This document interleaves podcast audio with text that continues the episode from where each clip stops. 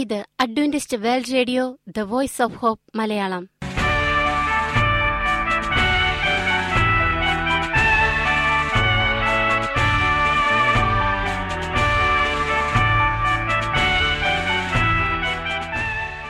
നിലയ്ക്കാത്ത ദൈവസ്നേഹത്തിന്റെ ശബ്ദ പ്രപഞ്ചത്തിലേക്ക് ഞങ്ങളുടെ എല്ലാ പ്രിയപ്പെട്ട ശ്രോതാക്കൾക്കും സ്വാഗതം.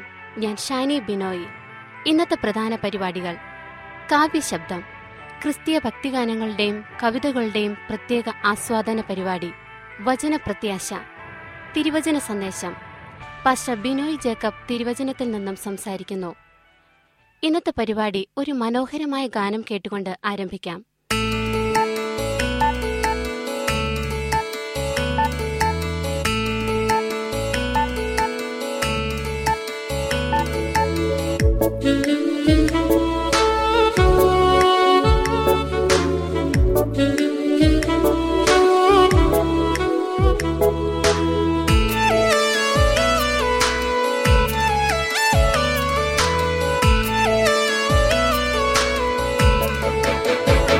ജീവിതം പ്രയാസമോ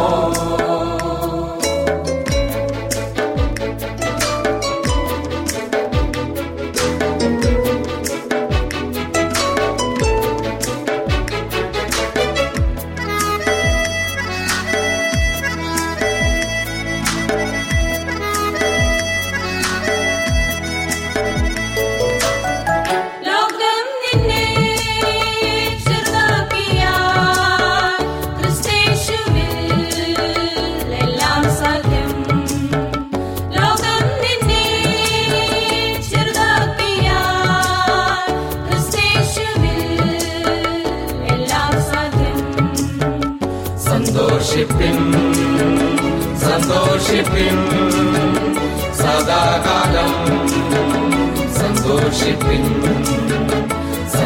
സന്തോഷിപ്പിൻ സന്തോഷിപ്പിൻ സദാകാലം സന്തോഷിപ്പിൻ ജീവിതം പ്രയാസമോ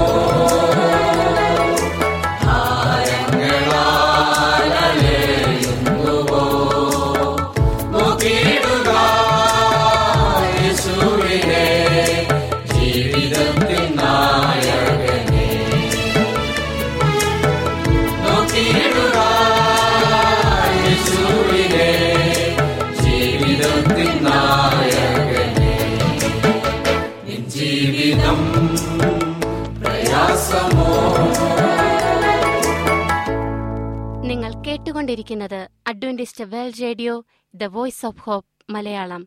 ഞങ്ങളുടെ പുസ്തകങ്ങൾ, സി ഡികൾ, ബൈബിൾ, ആരോഗ്യ പാഠങ്ങൾ എന്നിവ തപാലിൽ നിങ്ങൾക്ക് ലഭിക്കുന്നതിനും ഞങ്ങൾക്ക് എഴുതുക. ഞങ്ങളുടെ വിലാസം: Adventist world radio Malayalam, post box number പതിനേഴ്, പൂനെ നാല് ഒന്ന് ഒന്ന് പൂജ്യം പൂജ്യം ഒന്ന്, മഹാരാഷ്ട്ര, ഇന്ത്യ. വിലാസം ഒരിക്കൽ കൂടി: Adventist world radio Malayalam, post box number പതിനേഴ്, പൂനെ നാല് ഒന്ന് ഒന്ന് പൂജ്യം പൂജ്യം ഒന്ന്, മഹാരാഷ്ട്ര, ഇന്ത്യ. ഞങ്ങളുടെ ഇമെയിൽ ബിനോയ് ജേക്കബ് പൂജ്യം ഒന്ന് അറ്റ് ജിമെയിൽ ഡോട്ട് കോം. ഈ പരിപാടികൾ ഓൺലൈനായി ശ്രവിക്കുന്നതിന് ഞങ്ങളുടെ വെബ്സൈറ്റായ W W W dot A W R dot O R G സന്ദർശിക്കുക. ഇനി വചനപ്രത്യാശ. ഇന്നത്തെ വചനപ്രത്യാശയിൽ അനുഗ്രഹീത പ്രസംഗകൻ പാസ്റ്റർ ബിനോയ് ജേക്കബ് തിരുവചനത്തിൽ നിന്നും പ്രസംഗിക്കുന്നു. പ്രിയമുള്ള സ്നേഹിത, ഇത് ക്രിസ്തുയേശുവിൽ നിങ്ങളുടെ സഹോദരൻ പാസ്റ്റർ ബിനോയ് ജേക്കബ്. ധനാഢ്യരുമായിട്ട് എങ്ങനെയാണ് ഇടപഴകേണ്ടുന്നത്? അവരെ എങ്ങനെ ദൈവസ്നേഹത്തിലേക്ക് പകർന്നു കൊടുക്കാം? ശരിക്കും അവർ ദൈവത്തിൻ്റെ സ്നേഹം ആഗ്രഹിക്കുന്നുണ്ടോ എന്നുള്ള ഒരു വിഷയത്തെക്കുറിച്ചാണ് നമ്മൾ കഴിഞ്ഞ ദിവസം ചിന്തിച്ചത്. ഇന്ന് നമുക്ക് അതിൻ്റെ തുടർന്നുള്ള ഭാഗത്തെക്കുറിച്ച് ആലോചിക്കാം. അനിശ്ചിതമായ ധനത്തിൽ അവർ വിശ്വസിക്കാതിരിക്കട്ടെ എന്ന് പറയുന്നു. കൊർന്നല്യൂസ് എന്ന് പറയുന്ന വലിയ മനുഷ്യൻ ദൈവത്തെ സ്നേഹിച്ചതിൻ്റെ വലിയ ഒരു ഉദാഹരണം നമ്മൾ മനസ്സിലാക്കുകയുണ്ടായി. ഇന്ന് നമ്മൾ ചിന്തിക്കുന്നത് ധന്യാഢ്യരായ മനുഷ്യരെ ദൈവം അവരെ ആഗ്രഹിക്കുന്നു. അവരും ഉള്ളിൻ്റെ ഉള്ളിൽ പലവിധത്തിലുള്ള പ്രശ്നങ്ങൾ മുഖാന്തരം ദൈവത്തിൽ നിന്ന് ഒരു ഉറപ്പും പ്രത്യാശയും ആഗ്രഹിക്കുന്നു. മാത്രമല്ല, മഹത്വമേറിയ സമ്പത്തും പണവും ഒക്കെ കാരണം അവർ പലതരത്തിലുള്ള പാപപ്രവൃത്തികളിൽ ഇടപഴകുന്നുണ്ട്. ദേഹത്തെയും ദേഹിയെയും നശിപ്പിക്കുന്ന തരത്തിൽ അവർ ജീവിക്കുന്നുണ്ട്. ഇന്ന് കാണുന്ന പാവപ്പെട്ടവരിലും അല്ലെങ്കിൽ പാപികളായ മനുഷ്യരെ നോക്കുകയാണെങ്കിൽ ഇന്നലകളിൽ ഒരുപാട് പണമുണ്ടായിരുന്ന മനുഷ്യരെ അവിടെ കാണാം. അവരുടെ പതനത്തിന് കാരണവും ഇങ്ങനെയൊക്കെയുള്ള കാര്യങ്ങൾ തന്നെയാണ്. ഒന്നാമതായി അവരുടെ ഒരു പ്രശ്നം എന്താണെന്ന് ചോദിച്ചു കഴിഞ്ഞാൽ സ്വയനിയന്ത്രണമില്ല എന്നുള്ളതാണ്.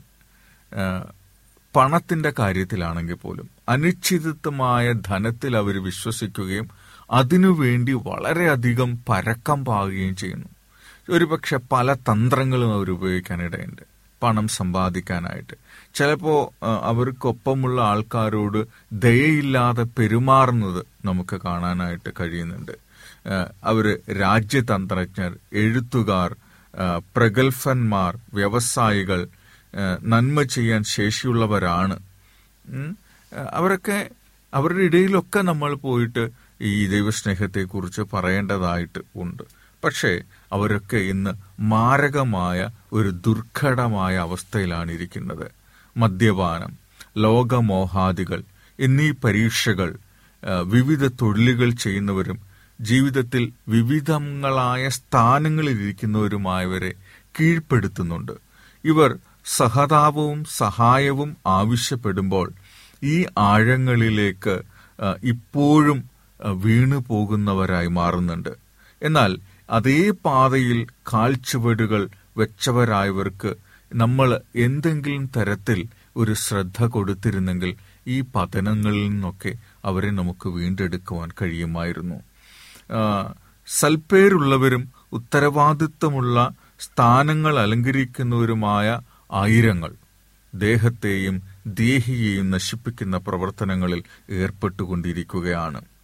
അപ്പോൾ അവരടുത്തേക്ക് ദൈവസ്നേഹം പകർന്നു കൊടുക്കുവാൻ തടസ്സമായിരിക്കുന്ന ആദ്യത്തെ സ്വഭാവമാണ് അവർക്ക് മിതത്വമില്ല.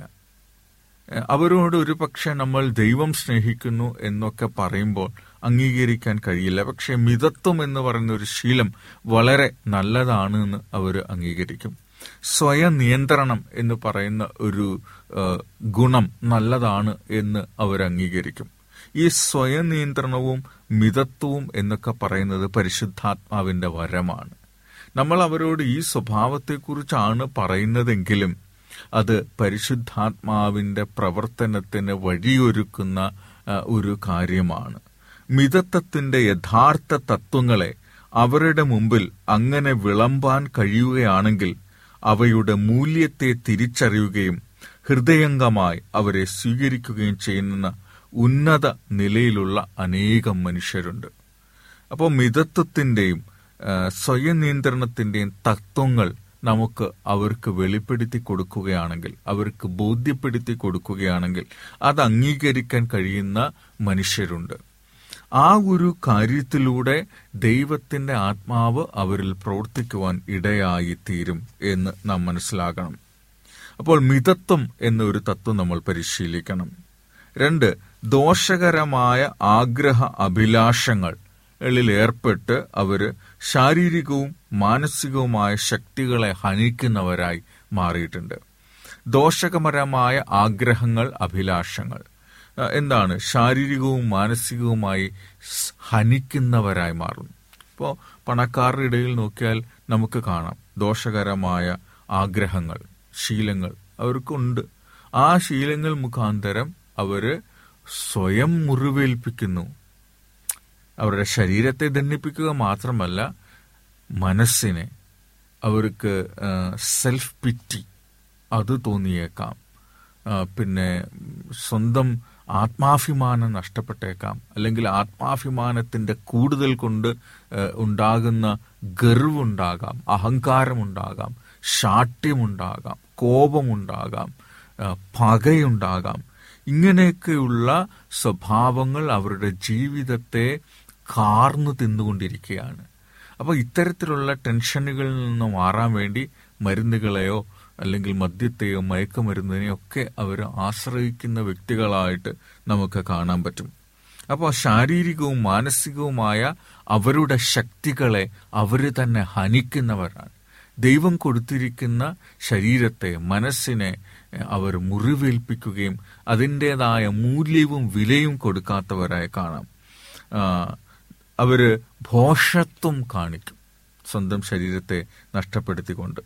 ദോഷം മാത്രമുണ്ടാക്കുന്നവയ്ക്ക് വേണ്ടി അവർ ചിലവാക്കുന്ന പണം കൊണ്ട് അവർക്ക് ചെയ്യുവാൻ കഴിയുന്ന നന്മകളെ നമ്മൾ കാണിച്ചു കൊടുക്കണം. അപ്പോൾ ഇവരെ സമ്പാദിക്കുന്ന ഈ പണം ഇങ്ങനെ ദോഷമുണ്ടാകുന്ന ആഗ്രഹാഭിലാഷങ്ങൾ പൂർത്തീകരിക്കാൻ വേണ്ടി ചെലവഴിക്കുമ്പോൾ നമ്മൾക്ക് അവരെ ബോധ്യപ്പെടുത്താൻ കഴിയുന്ന ഒരു കാര്യം ഇതാണ്: നിങ്ങൾ ഇങ്ങനെ നഷ്ടപ്പെടുത്തുന്ന ഈ പണമുണ്ടെങ്കിൽ ഒരുപാട് പാവപ്പെട്ട മനുഷ്യരിൽ, ഒരുപാട് പേരിൽ പുഞ്ചിരി നിറയ്ക്കാൻ നിങ്ങൾക്ക് കഴിയും, നിങ്ങൾക്ക് വലിയ അത്ഭുതങ്ങൾ ചെയ്യാൻ കഴിയും, നിങ്ങൾക്ക് മനുഷ്യരെ ആശ്വസിപ്പിക്കാൻ കഴിയും, എൻ ദൈവം അതാണ് നിങ്ങളെ കൊണ്ട് ആഗ്രഹിക്കുന്നത് എന്ന് ബോധ്യപ്പെടുത്തുമ്പോൾ ഒരു പക്ഷേ അവർ അത് മനസ്സിലാക്കാനായിട്ട് ഇടയാകും. അവർ ദൈവത്തിൻ്റെ കാര്യവിചാരകന്മാരാണ് എന്ന് നമുക്ക് അവരോട് പറയാൻ കഴിയും. കാരണം യഥാർത്ഥത്തിൽ അവർ ദൈവത്തിൻ്റെ കാര്യവിചാരകന്മാരാണ്. ഈ പ്രപഞ്ചത്തിൻ്റെ സൃഷ്ടിതാവും പരിപാലകനുമായ ദൈവത്തിൻ്റേതാണ് ഈ ഭൂമിയിലെ എല്ലാം. സമ്പത്തും എല്ലാം ദൈവത്തിൻ്റേതാണ്.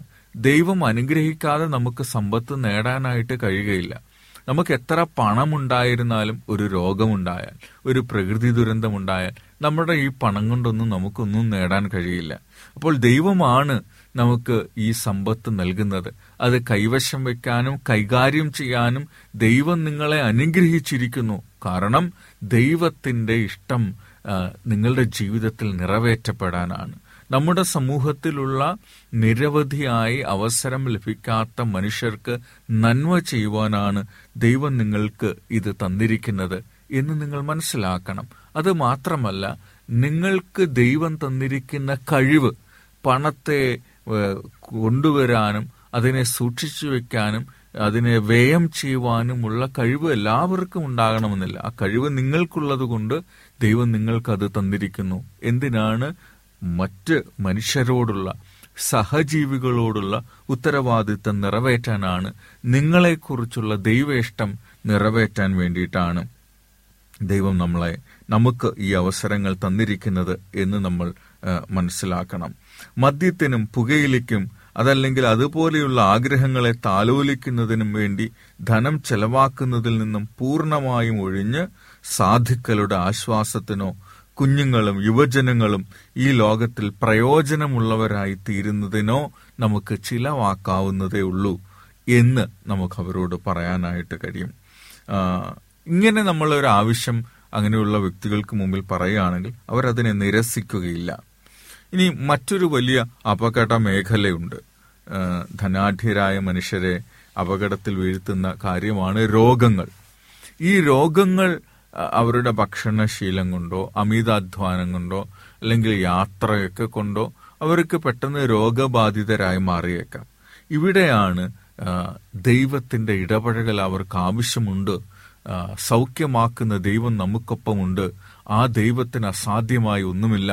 ആ ദൈവം നിങ്ങളെ ഒരുപാട് സ്നേഹിക്കുന്നു എന്ന് പറഞ്ഞു കൊടുക്കുവാനുള്ള ഒരു വലിയ സാഹചര്യം നമുക്കവിടെയുണ്ട്. ലോകത്തിൽ അഭിവൃദ്ധി പ്രാപിച്ചിരിക്കുന്നതും അതേസമയം ദുഷ്ടതയുടെ ഒരു ഭാവത്തിനും ഒരിക്കലും വഴങ്ങാത്തതുമായ അനേകരുണ്ടെങ്കിലും ധനത്തോടുള്ള സ്നേഹം കാരണം നാശത്തിലേക്ക് നിപതിക്കുന്നു. പല ആളുകളും ഇങ്ങനെയാണ്. അവർക്ക് എല്ലാ കഴിവുമുണ്ട്, മാറി വരാനുള്ള സാഹചര്യങ്ങളുണ്ട്, ദൈവസ്നേഹമുണ്ട്. പക്ഷെ എങ്കിലും ധനത്തിനോട് ഭയങ്കരമായ ആഗ്രഹം മുഖാന്തരമാണ് അവർ ഈ ഈ പാപവഴിയിലേക്ക് പതനത്തിലേക്ക് വീഴുന്നത്. അനിശ്ചിതമായ ധനത്തിൽ അവർ വിശ്വസിക്കാതിരിക്കട്ടെ എന്ന് ദൈവം നമ്മളോട് ആവശ്യപ്പെടുകയാണ്. ചുമക്കുവാൻ ഏറ്റവും പ്രയാസമായിരിക്കുന്നത് ഒഴിഞ്ഞ കുടമാണ്. ചുമക്കുവാൻ ഏറ്റവും പ്രയാസമായിരിക്കുന്നത് ഒഴിഞ്ഞ കുടമല്ല, നിറഞ്ഞ കുടമാണ്. അതാണ് വളരെ ശ്രദ്ധയോടെ കൈകാര്യം ചെയ്യേണ്ടുന്നത്. കഷ്ടതയും പ്രതികൂല അനുഭവങ്ങളും കൊണ്ടുവരുന്നത് നിരാശയും ദുഃഖവുമാണ്. എന്നാൽ ആത്മീയ ജീവിതത്തിന് ഏറ്റവും അപകടകരമായ ഒരു കാര്യമാണ് അഭിവൃദ്ധി എന്ന് നമ്മൾ മനസ്സിലാക്കിക്കോണം. കത്തിക്കൊണ്ടിരിക്കുന്നതും എരിയാതെ എരിയുന്നതുമായി മോശ കണ്ട മുൾപ്പടർപ്പ് പ്രതിനിധീകരിക്കുന്നവരാണ് തോൽവികളിൽ കഷ്ടതകളിൽ അനുഭവിക്കുന്നത്. യഹോവയുടെ ദൂതൻ മുൾപടർപ്പിന്റെ മധ്യേ ഉണ്ടായിരുന്നു. അതുകൊണ്ട് അപഹരണത്തിലും കഷ്ടതയിലും നമ്മെ ആശ്വസിപ്പിക്കുന്നതിനും ശക്തി നൽകുന്നതിനുമായി ദൈവം നമുക്കൊപ്പം ഉണ്ട്. അദൃശ്യനായ ദൈവത്തിന്റെ സാന്നിധ്യം എപ്പോഴും നമ്മോടൊപ്പമുണ്ട് എന്ന് നമ്മൾ മനസ്സിലാക്കണം. രോഗത്താലുള്ള കഷ്ടത അനുഭവിക്കുന്നവർക്കോ അല്ലെങ്കിൽ ആപത്തിൽപ്പെട്ടവർക്കോ വേണ്ടി നമ്മൾ പ്രാർത്ഥിക്കുമ്പോൾ സമൃദ്ധിയും സ്വാധീനവുമുള്ള മനുഷ്യർക്കാണ് പ്രാർത്ഥന അതേപോലെ തന്നെ അനിവാര്യമാണ് എന്ന് നമ്മൾ ഓർക്കണം. ആവശ്യബോധമുണ്ടാകുകയും കാൽച്ചുവടുകളെ നടത്തുന്നതിന് ദൈവത്തിൽ ആശ്രയിക്കുകയും ചെയ്യുന്ന മനുഷ്യരുടെ താഴ്മയിൽ സുരക്ഷിതത്വമുണ്ട് എന്ന് പറയുകയാണ്. ഉന്നത സ്ഥാനത്ത് നിൽക്കുന്നു എന്ന് തോന്നുകയും അവരുടെ സ്ഥാനം കാരണം മഹാജ്ഞാനമുണ്ടായിരിക്കുകയും ചെയ്യേണ്ടവർ വലിയ ദുർഘട അവസ്ഥയിലാണെന്ന്. അങ്ങനെയുള്ള മനുഷ്യർ ദൈവത്തെ അവരുടെ ആശ്രയമാക്കുന്നില്ലെങ്കിൽ അവർ വീണു പോകും എന്നുള്ള യാഥാർത്ഥ്യം നമ്മൾ അവർക്ക് പറഞ്ഞു കൊടുക്കണം. ധനമല്ല, ധനത്തോടുള്ള സ്നേഹമാണ് സകല തിന്മയുടെയും മൂലകാരണം. നമ്മൾ മനസ്സിലാക്കേണ്ടുന്ന ഒരു വലിയ ജീവിത യാഥാർത്ഥ്യമാണത്. സത്യസന്ധതയുമായിട്ട് ധനം സമ്പാദിച്ച് ധനവാന്മാരായ ആരെയും ദൈവം കുറ്റപ്പെടുത്തുന്നില്ല. ദൈവം അവരെ നിരാകരിക്കുന്നുമില്ല. ദൈവം അവരുടെ മേൽ യാതൊരു കുറ്റവും ചുമത്തുന്നില്ല. എന്നാൽ ധനമല്ല, ധനത്തോടുള്ള സ്നേഹമാണ് സകല തിന്മയുടെയും മൂലകാരണം. ദൈവത്തെക്കാൾ ഉപരി നമ്മൾ പണത്തിനെയും സമ്പത്തിനെയും സ്വീകരിക്കുകയും അത് നഷ്ടപ്പെട്ടു പോകരുതെന്നും അതിനെ കൂട്ടിവെക്കണമെന്നും മറ്റാർക്കും കൊടുക്കരുതെന്നും ഒക്കെയുള്ള ചിന്തകൾ നമ്മുടെ മനസ്സിൽ നിറയുമ്പോഴാണ് നമ്മളെ ഇരുട്ടിൻ്റെ വഴികളിലേക്ക് നയിക്കപ്പെടുന്നത്. മനുഷ്യന് ധനസമ്പാദനത്തിനുള്ള കഴിവ് കൊടുക്കുന്നത് ദൈവമാണ്. ദൈവത്തിൻ്റെ കാര്യവിചാരകന്മാരായി പ്രവർത്തിക്കുന്നവരുടെ കരങ്ങളിലുള്ള ധനം നിസ്സാർത്ഥമായി ഉപയോഗിക്കപ്പെടുമ്പോൾ അവ അവർക്കും ലോകത്തിനും ഒരു അനുഗ്രഹമായി തീരും. നിങ്ങൾ ദൈവത്തിൻ്റെ ഇഷ്ടത്തിനു വേണ്ടി നിങ്ങളുടെ പണം ചെലവഴിക്കുകയാണെങ്കിൽ അത് നിങ്ങൾക്കും ലോകത്തിനും മറ്റുള്ളവർക്കും ഒരു അനുഗ്രഹമായി തീരും എന്ന് ദൈവം പറയുന്നു. എന്നാൽ ലൗകികമായ ധനത്തിൽ താൽപ്പര്യം ജനിക്കുന്നത് കാരണം അനേകരും ദൈവം അവകാശപ്പെടുന്നവയോടും അവരുടെ സഹജീവികളുടെ ആവശ്യങ്ങളോടും ബോധമില്ലാത്തവരായി മാറുന്നു. അവർ വീടോ വീടോടു വീടും വസ്തുവിനോട് വസ്തുവും ചേർക്കുന്നു. അവർക്ക് ചുറ്റും മനുഷ്യർ കഷ്ടതയിലും കുറ്റകൃത്യങ്ങളിലും രോഗത്തിലും മരണത്തിലും അകപ്പെട്ട് കഴിയുമ്പോൾ അവരുടെ വീടുകൾ മോടി പിടിപ്പിക്കുന്നു. അങ്ങനെ ജീവിതങ്ങളെ അവരുടെ സ്വയസേവനത്തിനായി കൊടുക്കുമ്പോൾ അവരിൽ ദൈവത്തിൻ്റെതല്ല ദുഷ്ടന്റെ ഗുണഗണങ്ങളെയാണ് വളർത്തുന്നത്. ഈ മനുഷ്യർക്ക് സ്നേഹം ആവശ്യമാണ്, അവർക്ക് സുവിശേഷം ആവശ്യമാണ്, കരുതൽ ആവശ്യമാണ്. ഭൂമിയിൽ നശിച്ചു പോകുന്ന എല്ലാത്തിൽ നിന്നും അവരുടെ ശ്രദ്ധയെ ഒരിക്കലും നശിക്കാത്ത ദൈവത്തിൻ്റെ നിത്യതയിലേക്ക് അവരുടെ കണ്ണുകളെ തിരിക്കേണ്ടിയിരിക്കുന്നു. കൊടുക്കുന്നതിലുള്ള സന്തോഷത്തെയും ദൈവത്തോടുകൂടി കൂട്ടുവേലക്കാരായിരിക്കുന്നതിനുള്ള അനുഗ്രഹത്തെയും പറ്റി അവർ മനസ്സിലാക്കേണ്ടിയിരിക്കുന്നു. ഈ ലോകത്തിലെ ധനവാന്മാരുടെ ഉന്നതഭാവം കൂടാതെ ഇരിപ്പാനും നിശ്ചയമില്ലാത്ത ധനത്തിലല്ല, നമുക്ക് സകലവും ധാരാളമായി അനുഭവിപ്പാൻ തരുന്ന ദൈവത്തിൽ ആശ വെപ്പാനും നന്മ ചെയ്യുവാനും സൽപ്രവൃത്തികളിൽ സമ്പന്നരായി ദാനശീലരും ഔദാര്യമുള്ളവരുമായി സാക്ഷാലുള്ള ജീവനെ പിടിച്ചുകൊള്ളേണ്ടതിനും വരും കാലത്തേക്ക് നല്ലൊരു അടിസ്ഥാനം നിക്ഷേപിച്ചു കൊള്ളുവാനും ആജ്ഞാപിക്ക എന്ന് തിമോത്തി ഒന്ന് തിമോത്തിയോസ് ആറാം അധ്യായം പതിനേഴ് മുതൽ പത്തൊൻപത് വരെയുള്ള വാക്യങ്ങളിൽ നമുക്ക് കാണാൻ കഴിയും. അപ്പോൾ ഈ ലോകത്തിലെ ധനവാന്മാരോട് ഉന്നതഭാവം കൂടാതെ ഇരിപ്പാനും നിശ്ചയമില്ലാത്ത ധനത്തിലല്ല, നമുക്ക് സകലവും ധാരാളമായി അനുഭവിപ്പാൻ തരുന്ന ദൈവത്തിൽ ആശവെപ്പാനും നന്മ ചെയ്യുവാനും സൽപ്രവൃത്തികളിൽ സമ്പന്നരായി ദാനശീലരും ഔദാര്യമുള്ളവരുമായി സാക്ഷാലുള്ള ജീവനെ പിടിച്ചുകൊള്ളേണ്ടതിന് വരും കാലത്തേക്ക് നല്ലൊരു അടിസ്ഥാനം നിക്ഷേപിച്ചു കൊള്ളുവാനും ആജ്ഞാപിക്ക എന്ന് ബൈബിൾ പറയുകയാണ്. ധനവാന്മാര്, ലോകപ്രേമികള്, ലോകത്തെ ആരാധിക്കുന്ന മനുഷ്യര്, അവര് ക്രിസ്തുവിലേക്ക് ആകർഷിക്കപ്പെടുന്നത് ഒരു യാദർച്ഛികമായ സ്പർശനത്താലായിരിക്കില്ല. നമുക്ക് എത്തിച്ചേരാൻ വളരെ പ്രയാസമുള്ളവരാണ് ഈ ഇങ്ങനെയുള്ള മനുഷ്യർ. പരാജയപ്പെടുകയോ നിരാശപ്പെടുകയോ ചെയ്യാത്തതും ആത്മാവിനാൽ ചായം പിടിപ്പിച്ചതുമായ സ്ത്രീ പുരുഷന്മാരുടെ വ്യക്തിഗതമായ പ്രധാ ഇടപഴകൽ ഉണ്ടാവണം ഇവരെ ദൈവസ്നേഹത്തിലേക്ക് കൊണ്ടുവരാനായിട്ട്. യാദർച്ഛികമായ ഒരു പരിചയം ഉണ്ടാകുന്നതിന് വേണ്ടിയല്ല, യാദർച്ഛികമായ ഒരു പരിചയം ഉണ്ടാകാൻ അല്ല നമ്മൾ ആഗ്രഹിക്കുന്നത്.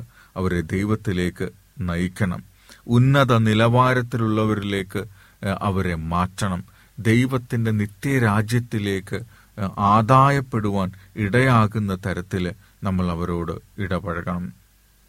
ധനം, വിലപിടിപ്പുള്ള കെട്ടിടങ്ങൾ, ചിലവേറിയ വസ്ത്രം, വസ്ത്രാഡംബരങ്ങൾ, ചുറ്റുപാടുകൾ, ലൗകിക ആചാരങ്ങളോടുള്ള അനുരൂപമാകൽ, സമൂഹത്തിൻ്റെ കൃത്രിമമായ ആഡംബരങ്ങൾ, പ്രസംഗകലയുടെ ആകർഷണീയത എന്നിവ ഒക്കെ അനിവാര്യമാണെന്ന് അവർ ചിന്തിക്കുന്നു. അങ്ങനെയല്ല, ഉന്നത നിലവാരത്തിലേക്ക് എത്താൻ ആവശ്യമായത് ഇതൊന്നുമല്ല. ദൈവത്തിൻ്റെ വഴിയാണ് നമ്മൾ ഉന്നത നിലവാരത്തിലുള്ള മനുഷ്യരായി തീരാൻ ഉപയോഗിക്കേണ്ടുന്നത്.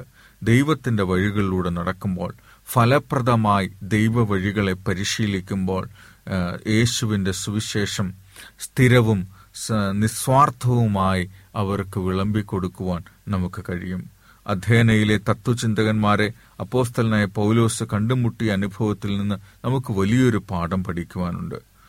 അരയോഗ മധ്യ നിന്നുകൊണ്ട് സുവിശേഷം പറഞ്ഞപ്പോൾ യുക്തിയെ യുക്തി കൊണ്ടും ശാസ്ത്രത്തെ ശാസ്ത്രം കൊണ്ടും തത്വശാസ്ത്രത്തെ തത്വശാസ്ത്രം കൊണ്ടും പൗലോസ് നേരിട്ടതുപോലെ എല്ലാ മനുഷ്യരോടും ഇതേപോലെ തന്നെ നമുക്ക് ദൈവസ്നേഹത്തെ പകർന്നു കൊടുക്കുവാൻ കഴിയണം. ഞാനും സഹോദരന്മാരെ നിങ്ങളുടെ അടുക്കൽ വന്നപ്പോൾ വചനത്തിൻ്റെയോ ജ്ഞാനത്തിൻ്റെയോ വൈഭവം കൂടാതെ അത്രേ ദൈവത്തിൻ്റെ സാക്ഷ്യം നിങ്ങളോട് പ്രസ്താവിപ്പാൻ വന്നത്. ക്രൂശിക്കപ്പെട്ടവനായ യേശുക്രിസ്തുവിനെ അല്ലാതെ മറ്റൊന്നും അറിയാത്തവനായി നിങ്ങളുടെ ഇടയിൽ ഇരിക്കണം എന്ന് ഞാൻ നിർണയിച്ചു.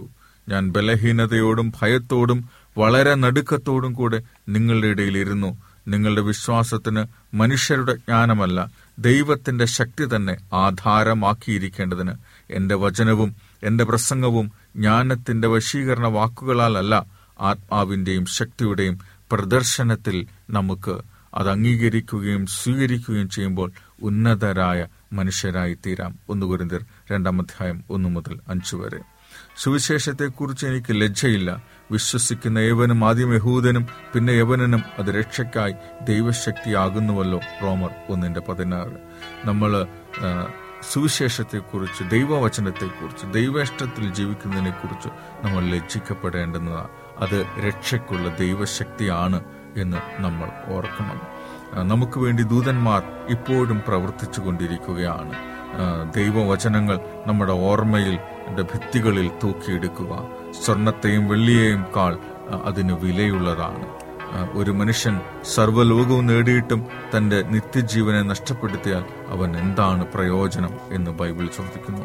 അതുകൊണ്ട് നിത്യജീവന് വേണ്ടി, ഉന്നതമായ ഒരു ജീവിത നിലവാരത്തിന് വേണ്ടി നമുക്ക് ആഗ്രഹിക്കാം. കർത്താവ് നിങ്ങൾക്കായി കാത്തിരിക്കുന്നു. അവന് നിങ്ങളെ ആവശ്യമാണ്. അവൻ നിങ്ങളെ സ്നേഹിക്കുന്നു. അതിനായിട്ട് നമ്മുടെ ജീവിതത്തെ അവൻ്റെ കരങ്ങളിൽ, കർത്താവിൻ്റെ കരങ്ങളിൽ സമർപ്പിക്കാം. ദൈവം നമ്മളെ സ്നേഹിക്കുന്നു. ദൈവത്തിന് നമ്മളെ ആവശ്യമാണ്. പ്രാർത്ഥിക്കാം. ഞങ്ങളെ സ്നേഹിക്കുന്ന സ്വർഗീയ പിതാവേ, നിന്റെ ഇഷ്ടം നിറവേറ്റപ്പെടുവാൻ നീ ഞങ്ങളെ സഹായിക്കണമേ. നിന്റെ സ്നേഹത്താൽ ഞങ്ങളെ രൂപാന്തരപ്പെടുത്തണമേ. ഞങ്ങളുടെ ജീവിതം അതിനായി സമർപ്പിക്കുന്നു. അവിടുന്ന് ഞങ്ങളെ സ്വീകരിക്കണമേ. ആമേൻ, ആമേൻ.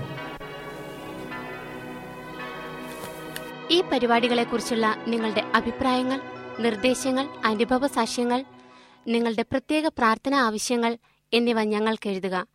നിങ്ങൾക്ക് വേണ്ടി പ്രത്യേകം പ്രാർത്ഥിക്കുന്നതാണ്. ഞങ്ങളുടെ പുസ്തകങ്ങൾ, സീഡികൾ, ബൈബിൾ, ആരോഗ്യ പാഠങ്ങൾ എന്നിവ തപാലിൽ നിങ്ങൾക്ക് ലഭിക്കുന്നതിനും ഞങ്ങൾക്ക് എഴുതുക.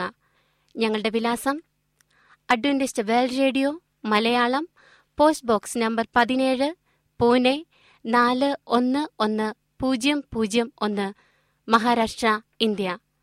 വിലാസം ഒരിക്കൽ കൂടി: Adventist world radio Malayalam, post box number പതിനേഴ്, പൂനെ നാല് ഒന്ന് ഒന്ന് പൂജ്യം പൂജ്യം ഒന്ന്, മഹാരാഷ്ട്ര, ഇന്ത്യ.